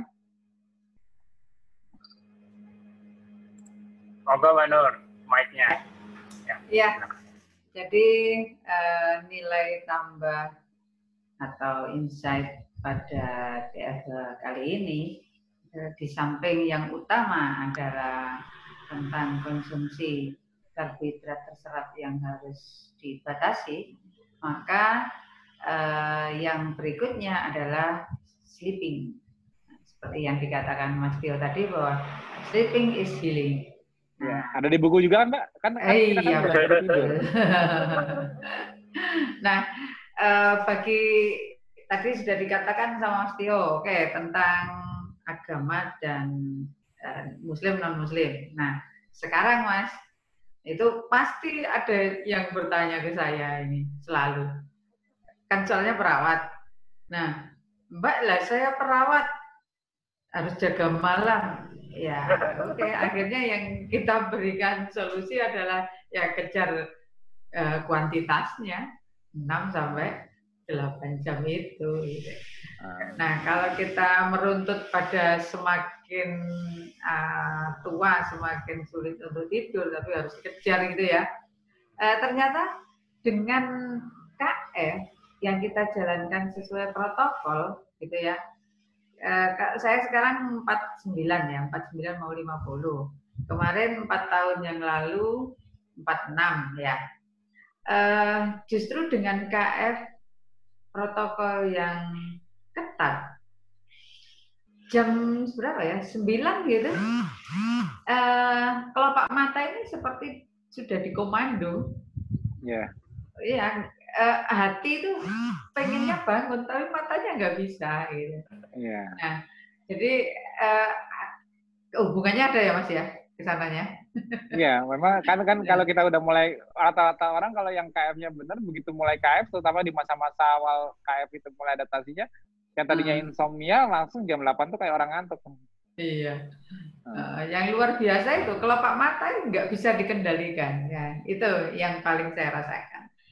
Nah, kemudian mengenai masalah uh, anak muda yang semakin uh, mudah untuk tidurnya juga dari bayi yang umur 24 jam, dia butuh tidur 22 sampai 23 jam. Nah, begitu berumur satu bulan sudah berkurang 21. Begitu satu tahun nah, sudah 16 sampai 18 jam. Nah, eh, kalau manusia kalau orang tua tidur kayak bayi lo ya nggak lucu dia jadi ya. memang uh, kembali kepada kebutuhan tidur ya. atau kebutuhan istirahat tidur yang dikatakan Mas Tio tadi di keperawatan sudah kita kenal jumlah tidur 6 sampai 8 jam itu benar. Nah, kalau selama ini kita, saya pribadi mengajarkan kepada mahasiswa tentang uh, kebutuhan istirahat tidur. Nah, ketambahan nih rasionalnya bahwa dengan terpenuhinya kebutuhan tidur, maka uh, healing itu akan terjadi sehingga perbaikan-perbaikan sel itu terjadi pada saat uh, tidur. Jadi saling menguatkan, Mas. Jadi selama ini di kesehatan sudah, nah dengan masuknya KF sebagai lifestyle ini merupakan rasionalisasi yang sangat uh, bisa dipahami. Itu. Oke nih, tadi waktu penjelasannya Mas Tio seputar yang tadi sleeping itu, apalagi orang tua, hmm. dikaitkan dengan uh, kalau memang selnya masih bisa healing, ini pasti akan memunculkan kebutuhan tidur yang meningkat. Nah ini confirm banget ini mas dengan uh, ibu kandung saya sendiri yang udah 80 tahun, sudah tiga tahun setengah berKF. Memang riwayat uh, penyakitnya dari dulu uh, cukup banyak. Jadi beliau uh, memang dari umur 30 itu sudah rutin minum obat, obat yang model di Colgate lah, Panadol zaman-zaman dulu kan jadi uh, saat ini memang mengalami kondisi yang uh, rada-rada suka ngantuk. Itu berasa ngantuk itu jam 10, jam 11 siang. Tidur malamnya sih bagus, tapi kayak ada kebutuhan tidur yang meningkat. Jadi ini kayaknya confirm memang mungkin lagi ada sesuatu yang menuntut healing lebih banyak di dalam tubuh. Terutama saat HC itu tidur itu kuncinya. Iya, betul banget. Nah, jadi ya aku tangkap tadi memang eh, bukan masalah kapan jam tidurnya, tapi durasi dan mengenali eh, seberapa tubuhnya sekarang lagi proses healing. Itu yang terutama sih sebenarnya. Jadi kan banyak di grup itu kan masih eh, berusaha nego ya dalam tanda kutip. Kalau saya jam 12 terus eh, bangunnya jam 8, ya, kan, jam 8 pagi, itu kan juga 8 jam. Jadi udah kayak tawar-tawaran pedagang di pasar sih Hmm. Itu juga anti-inflamasi, Mas? Ya, memang betul. Memang betul. Jadi tidak lagi, jadi dari hari ini, dari TFA ini, kita dapat pencerahan bahwa sebenarnya bukan masalah di jamnya. Ya, kan? ya balik lagi seperti tadi Mas Yo bilang, kalau kita harus tahu sendiri masing-masing, kalau pagi jam 7 kita sudah harus aktivitas, ya, kita harus pastikan memberi repair yang cukup tubuh, ya jangan bergadang, ibaratnya begitu. Ya. Seperti itu. Oke Mas, kita masih ada kira-kira 20 menit lagi. Uh, ada beberapa pertanyaan tambahan nih. Ya, kan? uh, saya bacakan uh, ini kaitannya juga sama virus ini kembali lagi ke virus. Apakah hewan itu juga punya reseptor S2, Mas? Ya S2 itu tersebar, tapi tapi struktur S2-nya beda dengan manusia. Ini ya. sama-sama sama-sama S2 juga, cuman beda aja ya karena S, beda. gini loh, spesies hewan itu kontrol kontrol tensinya juga juga misalnya spesies hewan mamalia, kontrol tensinya juga sama kayak manusia. Kan S2 itu kan fungsinya untuk merubah angiotensin. Nah, kontrol kontrol kayak tikus juga ada S2-nya karena dia juga juga sering dieksperimenkan untuk sebagai mimik mirip walaupun nggak sempurna tapi mimik seperti manusia karena apa? Karena karena walaupun belum dinamain S2 tapi ada suatu bentuk reseptor yang fungsinya sama dengan S2 misalnya. Karena fungsinya untuk converting angiotensin. Karena untuk keseimbangan atau negatif feedback dari tensinya. Tapi bedanya ini untuk spesies itu. Kalau dibilang apakah punya S2, S2 itu kan cuma nama. Nama hmm. dari nama dari sebuah bentuk struktur protein yang digunakan sebagai reseptor, kan gitu kan? Iya, betul. Iya dong, iya dong. Ah. Jadi kalau punya punya punya punya punya konverter untuk angiotensin nggak di hewan lain? Punya. Pastinya. Terus uh, ya, terus terus saya lagi virusnya bisa nempel ke situ juga nggak? Belum tentu. Kan kan kan, Atau kan dockingnya. Kan ya, kan dockingnya itu lock and key-nya itu dari spike protein kenapa kenapa pro, sorry. Kenapa virus itu bisa spesifik ke spesies tertentu? Karena dia memiliki memiliki tempat docking yang ngeplak. Pas. Pas nah, pas dengan dengan homogen dengan struktur yang dimiliki spesies tersebut. Rata-rata spesiesnya memiliki struktur sama. Misalnya man, spesies manusia S2-nya kan pasti sama semua dong strukturnya. Karena basic manusia kan DNA-nya sama dong. Benar dong jadi jadi jadi kalau satu manusia satu virus bisa menemukan uh, match uh, bisa menemukan match yang yang cocok dengan salah satu salah satu reseptor di membran sel sel manusia, manusia lain juga bisa terekspos karena cuma tinggal pindah-pindah doang. Benar nggak? Nah, itu. Tapi dia belum tentu bisa pindah-pindah dengan ke S2 hewan lain karena dockingnya udah beda. Nah, itu itu itu bedanya karena karena karena kuncinya kuncinya penetrasi virus ialah menemukan uh, menemukan key eh sorry menemukan lock yang pas dengan key-nya dia. Key-nya dia itu spike-nya. Lock-nya itu lubang kuncinya, ngeplaknya itu nggak tahu. Kalau terjadi mutasi yang akhirnya kuncinya pas, krak, selesai. Itu bisa masuk ke dalam sel. Artinya membuka pintu sehingga dia bisa masuk ke dalam sel. Itu ya. Oke. Uh, ini ada pertanyaan berikut. Kalau kita kuat, uh, berarti ya memang cuma nempel aja ya Eh, dibilang nempel ini mungkin masih mikirnya sebagai carrier kah kita atau apa nih? Ya kan, coba aku sapa nih Mbak Nuni Purbasari. Mbak Nuni, ya, nah. apakah hadir? Halo Mbak Nuni. Halo Mbak Nuni. Halo, halo. Ya, silakan, silakan. Oh Mbak Feb. Oh, Mbak Febi. Namanya jadi Noni. Oke, silakan. Ya, Febi, ya. Monggo, monggo. Eh, kok mute lagi? Halo? Di unmute, Mbak. Ya, sip. Sudah. Sudah, sudah, ya. silakan. Ya, ya Mbak, mau... gimana? Ya kalau di pelajaran biologi kan ada itu ada kalau litik sama lisogenik ya kan uh, kalau dia hanya menempel sebagai benda asing disebut sebagai prophage.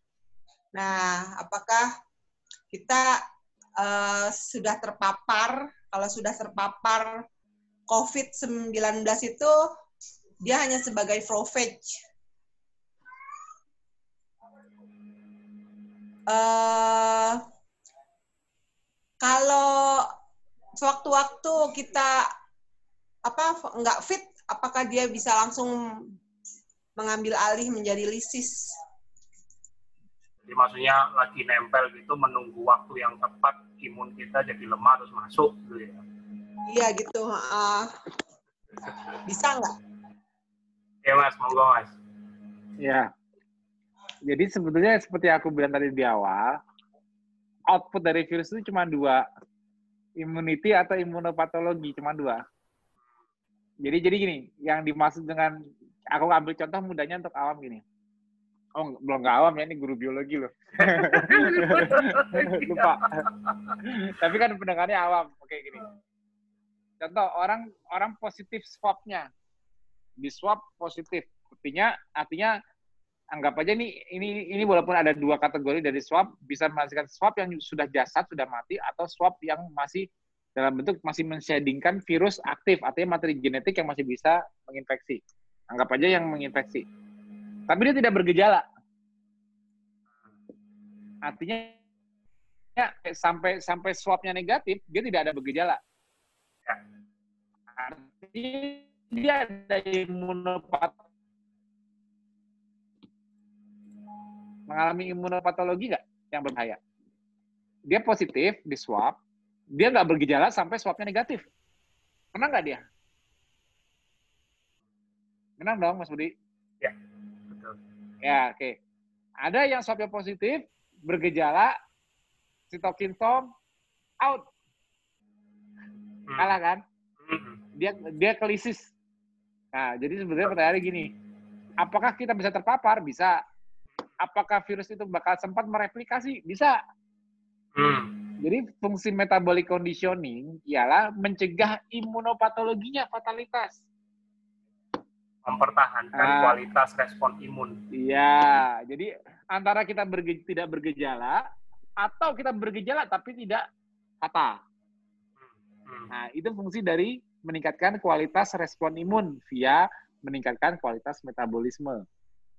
Nah, Tidak usah dipusingin virusnya mau nempel, mau kayak gimana. Kalau gini loh, kalau kalau virus virus virus jalur masuknya selalu eh, kalau ini kita spesifikin spesifikkan spesifikkan ke COVID ya, segala virus untuk menembus nge-bridge hostnya, nge-bridge suatu spesies, nge-bridge itu maksudnya menembus suatu spesies, pasti melalui er, melalui jalur mukus, eh, sorry, melalui jalur mukosa, karena bagian terluar dari semua spesies, bagian terluar yang bisa terekspos dengan antigen, ialah mukosa, benar dong?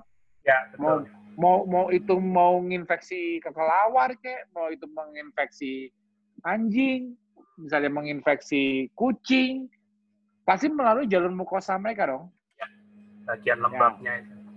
Ya, oke. Okay. Nah, respon awalnya ialah kalau mereka tidak berhasil menginfeksi, misalnya anggapnya respon IgA-nya cepat, sekresi mukusnya cepat, akhirnya mentrap mentrap bakteri maupun virus partikel virus tersebut karena di, karena dia sebelum sebelum penetrate melewati M cell atau pair patch di di jalur mukosa, anggap aja anggap aja sudah dendritic cell-nya sebagai yang barrier terluar bagian responsif yang yang cepat merespon, anggap aja sudah mengenali duluan dan mensekresikan interferon dan sebagainya sehingga membuat respon imunnya cepat sehingga mensekresikan IgA duluan. Akhirnya mensekresikan mukus duluan ada lendir yang muncul di situ. Ah, akhirnya akhirnya akhirnya mungkin itu disebut menempel, akhirnya dia cuma didorong keluar. Tapi tidak tidak sempat menginfeksi. Tapi bisa juga dia dia dia, dia telat menginfeksi tapi kalah juga akhirnya. Nah, akhirnya kalah juga kan karena akhirnya diserang juga, akhirnya didorong keluar juga. Viral sheddingnya jalan. Atau menginfeksi, kita yang kalah.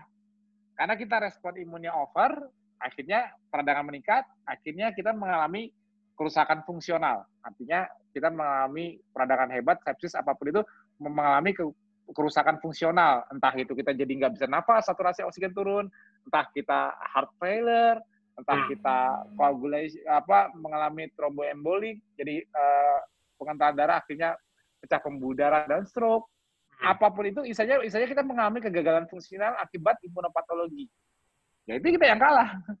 Nah, gimana? Jawabannya kira-kira mudah mudah dicerna nggak? Sense. Mbak Nuni, kira-kira masih ada yang ganjel enggak? Iya, uh, berarti emang kita harus menjadi bad host buat COVID-19. Iya dong, harus itu. Ya, menekan inflamasi ya Mas Tio ya. Iya, karena kadang yang membunuh dari virus itu cuma inflamasinya, alias imunopatologinya itu toh nggak ada lagi. Virus ya, kita nggak ngomong kita nggak kita nggak ngomongin materi hidup di dalam tubuh kita yang menggerogoti kita misalnya kuman atau bakteri yang menggerogoti karena dia hidup kan dia bisa makan dari kita Ini kita ngomongin virus yang benda mati, yang dia bisa bisa replicate hanya kalau kita izinkan memakai mesin kita. Dan ya. kita bisa membunuh kita kalau kita izinkan imun kita jadi overreaktif terhadap virus tersebut. Semuanya tuh izinnya dari kita kalau urusan virus. Kalau hmm. bakteri enggak. Bakteri atau kuman mereka hidup. Mungkin ada bakteri pemakan daging yang bisa bisa bisa membunuh kita karena merusak organ kita. Bisa jadi karena dia hidup. Virus enggak. Virus virus cara virus membunuh kita bukan dengan cara virus yang gerogotin kita nggak bisa. Virus kan cuma materi genetik. Itu yang makanya gue bilang di awal. Virus itu tidak hidup karena virus itu cuma materi genetik yang ngebajak host mesin hostnya dan membunuh kita kalau hostnya overreaktif dalam respon respon hasil replikasinya. Itu doang. Selesai. Itu virus itu nggak jauh-jauh dari itu kok. Jangan membayangkan virus itu hidup terus virusnya nyerang pankreas virusnya nyerang itu sebenarnya tidak menyerang dia menginfiltrate dan membajak sel pankreas untuk bantu buat virus barunya. Iya. Intinya cuma kita mau mengizinkan virus memakai mesin kita apa enggak? Cuma di situ jawaban termudahnya. Kalau kita terinfeksi, kita mau ngizinin dia untuk untuk memakai mesin kita apa enggak? Jadi karena dia karena dia sendiri tidak bisa mengkomen kita, mengkomen atau mem, atau diem-diem. Jadi banyak banyak di luar sana aku lihat postingan dengan analogi seakan virus itu diam-diam ngumpet. Seakan-akan dia hidup bisa ngumpet dulu, akhirnya tiba-tiba langsung tiba-tiba gejalanya meningkat. Itu sebenarnya cuma timing alur dari akhirnya kita mengalami imunopatologi tapi bukan bukan berarti yang bakterinya dorman atau gimana. Enggak maksudnya karena dia tidak ada tidak ada kehidupan di dalamnya. Dia hanya hanya sebuah informasi. Sedangkan informasi ini bisa mereplikasi menjadi banyak informasi baru yang menggunakan mesin lain nantinya saat menginfeksi. Itu dong itu kita kita mensimplify virus itu seperti itu ya.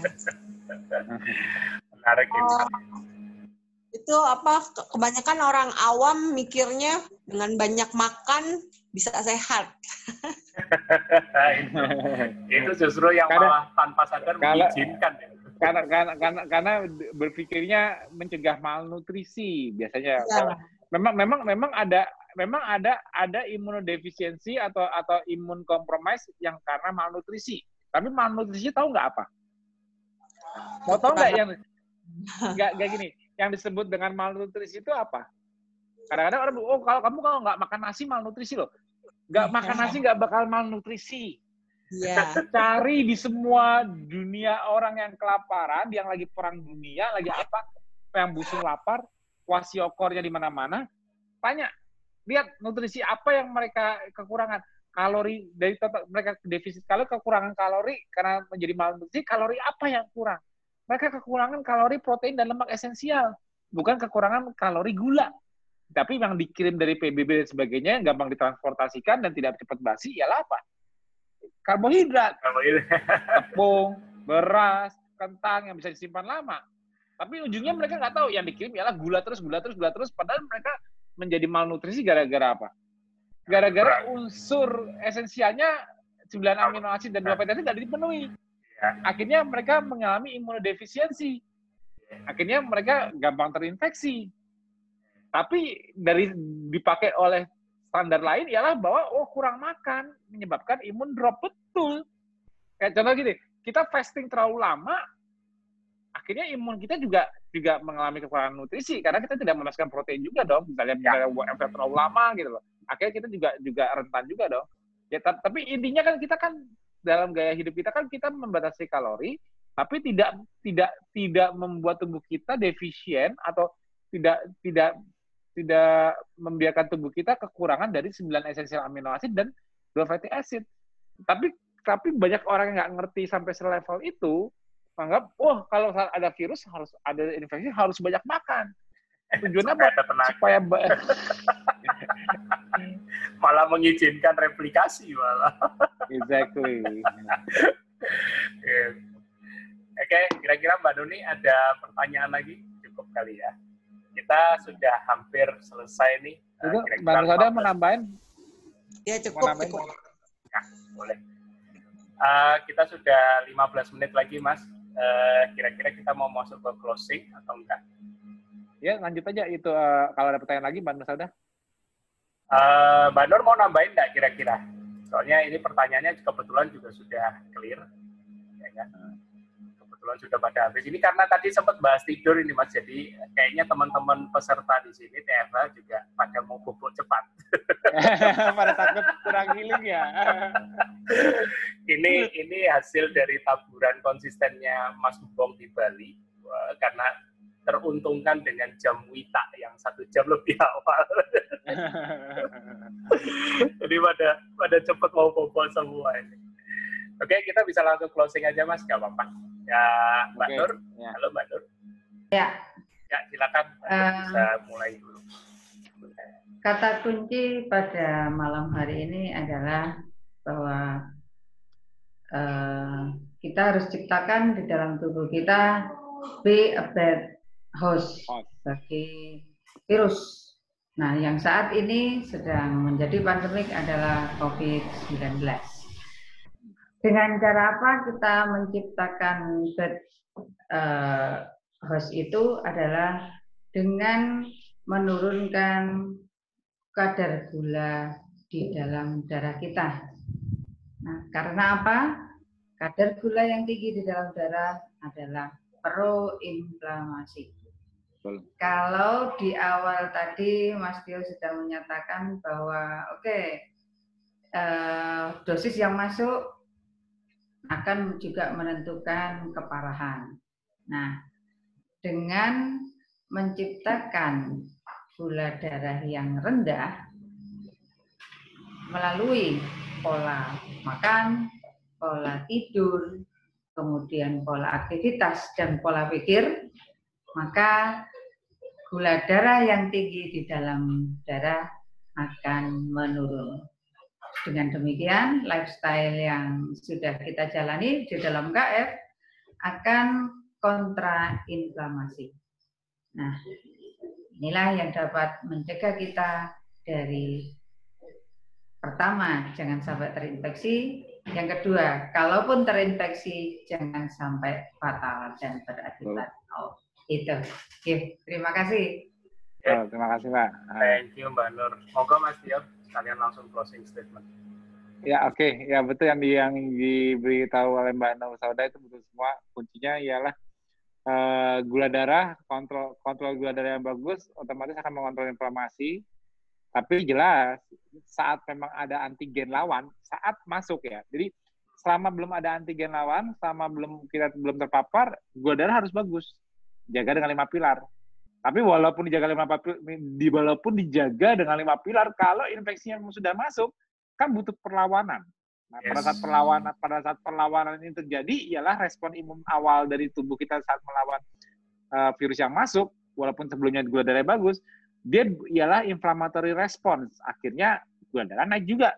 Tapi gula darah naiknya dari basal yang sebelumnya nggak tinggi. Kayak gini, kalau gula darah kita rata-rata di bawah 100, begitu dia gulanya naik karena respon inflamasi, ya paling tinggi-tingginya 130, 120 karena memang ada demamnya misalnya. Coba kalau gula darah rata-ratanya udah 150, 200. Begitu ada inflamasi mau berapa? Nah, itu dia yang aku maksud. Jadi kita menjaga basal kita kalau nggak ada lawan rendah. Tapi infeksi virus butuh perlawanan, tetap butuh gula.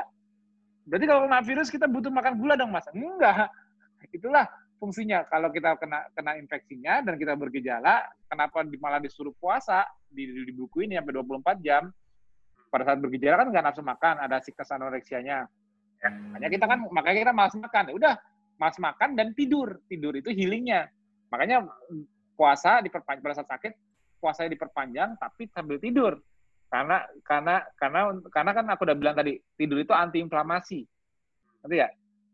Kalau kamu kalau kamu mungkin dengan prosedur medis, misalnya kamu kesakitan gitu, kamu dibius sampai tidur supaya kamu inflamasi turun. Nah kalau kita kita nggak di kondisi ini nggak di rumah sakit ya kita harus gimana caranya supaya kita tidur sendiri supaya kita membius diri kita sendiri sehingga menekan inflamasi kita tidak berlebih. Makanya tidur dan panjang panjang dan puasa panjang di awal ada gejala itu fungsinya ya apa? Kontrol inflamasi dan kontrol gula darah. Gula darah yang diproduksi dari mana? Dari liver. Jadi kita saat saat gula dibutuhkan imun untuk fight back dengan respon inflamatory respon yang butuh gula, gulanya jangan rebutan sama aktivitas fisik. Kita malah istirahat, tidur. Sehingga GNG-nya, gluconeogenesisnya, hanya memberikan gula ke sel imun demand driven. Jadi tetap bukan nggak ada gula ya, tetap ada gula, tapi gula kalau gulanya hanya liver yang buat, otomatis liver juga punya kontrol untuk tidak berlebihan. Kalau gulanya dari mulut, cuma mulutmu yang bisa mengontrol kapan mau berhenti makan. Dan aku rasa kalau yang dimasukin karbohidrat, mulut sulit mengontrolnya. Mendingan kalau gini, mendingan ya mendingan yang buat gula itu pabrik gula kita ya, mendingan yang buat gula itu pabrik gula kita daripada kita dikirimin gula dari supplier mulut dari tangannya supplier. Hap hap hap. Gula dari sini itu lebih susah dikontrol dibanding gula buatan liver. Kamu nggak makan pun gulamu nggak nol karena pabrik gula kita akan bekerja terus untuk menjaga gula supaya tidak nol. Hmm. makanya lebih baik siapa yang butuh gula lebih baik mereka yang menentukan bukan kita yang menentukan. Itu kuncinya. Demand driven. Ya. Closingnya nah, itu rahasianya. Oke okay, ya. Jadi jadi itu intinya intinya dari metabolic conditioning ya. Mudah-mudahan bermanfaat untuk mencegah fatalitas. Dan jangan lupa pesanku tadi buku metabolic conditioning ini bukan hanya untuk orang yang sudah KF, justru harus sebar kebanyak-banyaknya ke orang yang belum KF, keluarga, saudara, teman dan sebagainya supaya mereka terekspos karena di masa pandemi Covid ini mereka mungkin merasa takut, akhirnya mau berubah. Justru manfaatkan masa pandemi ini dengan buku ini untuk mengajak mereka merubah gaya hidup itu kuncinya. Ya. Nanti momennya kalau mereka mereka udah nggak ada pandemi, mereka tuh berubah gaya hidup. Ah kan nggak ada virus, makan makan saya enaknya. Padahal kita dari kemarin nanti kasih aduh pak de gue, bude gue, sepupu gue, susah banget dibilangin. Makanya kabut tinggi banget. Nanti kalau mereka sakit gimana? Udah ada udah ada yang diabetes, Kan bingung kan untuk mengenlight mereka ini cara gimana? Nah, karena karena karena bingung, lagi ada masa pandemi, gunakan kesempatannya untuk apa? Nih, baca buku. Lo mau ngajarin gue gitu ya? Enggak. Mencegah lo kalau akhirnya terpapar, tidak fatal. Nah, tapi secara tidak langsung mereka belajar. Nggak jauh dari gaya hidup kita, akhirnya oh, menerapkan ini untuk mencegah fatalitas kok akhirnya badan gue juga lebih sehat walaupun nggak walaupun akhirnya insya Allah dia nggak pernah terpapar tapi dia lebih sehat akhirnya melanjutkan. Itu cara memanfaatkan kondisi pandemi untuk memberi enlightenment ke mana-mana. Ya, itu pesanku. Sebarin bukunya ke mana-mana. Oke, okay, thank you Mas. Mas mau ya. tambahin sedikit lagi untuk reminder terakhir SFH Mas, seminar from home hari Minggu. Ya, seminar from home jangan telat.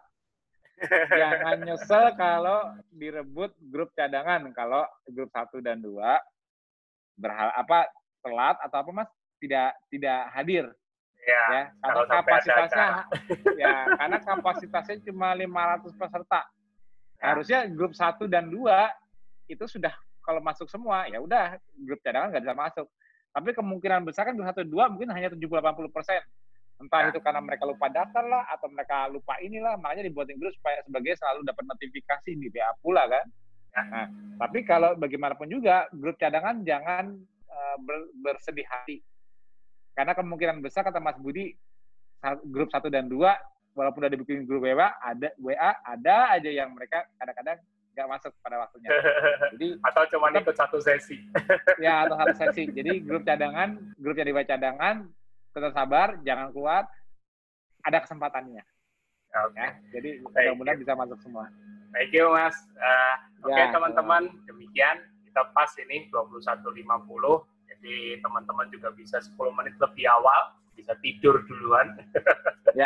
untuk sempat pilih oke okay, ya. sekian edisi TFH hari Kamis ya, ya tanggal 11 Juni sampai jumpa di seminar from home hari Minggu dan next talk show from home berikutnya yang nanti akan diumumkan selanjutnya ya minggu depan Ya. Terima kasih Mas Tio, terima kasih Mbak Nur Terima kasih semuanya ya, yang bergabung, terima kasih Mbak Nur Sauda udah jadi narasumber. Ya.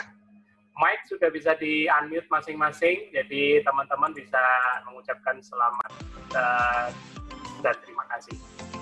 Ya, oke, okay, terima kasih semua. Mas Budi jangan lupa screenshotnya ya. Yap. Oke, okay, makasih semua. Pamit dulu.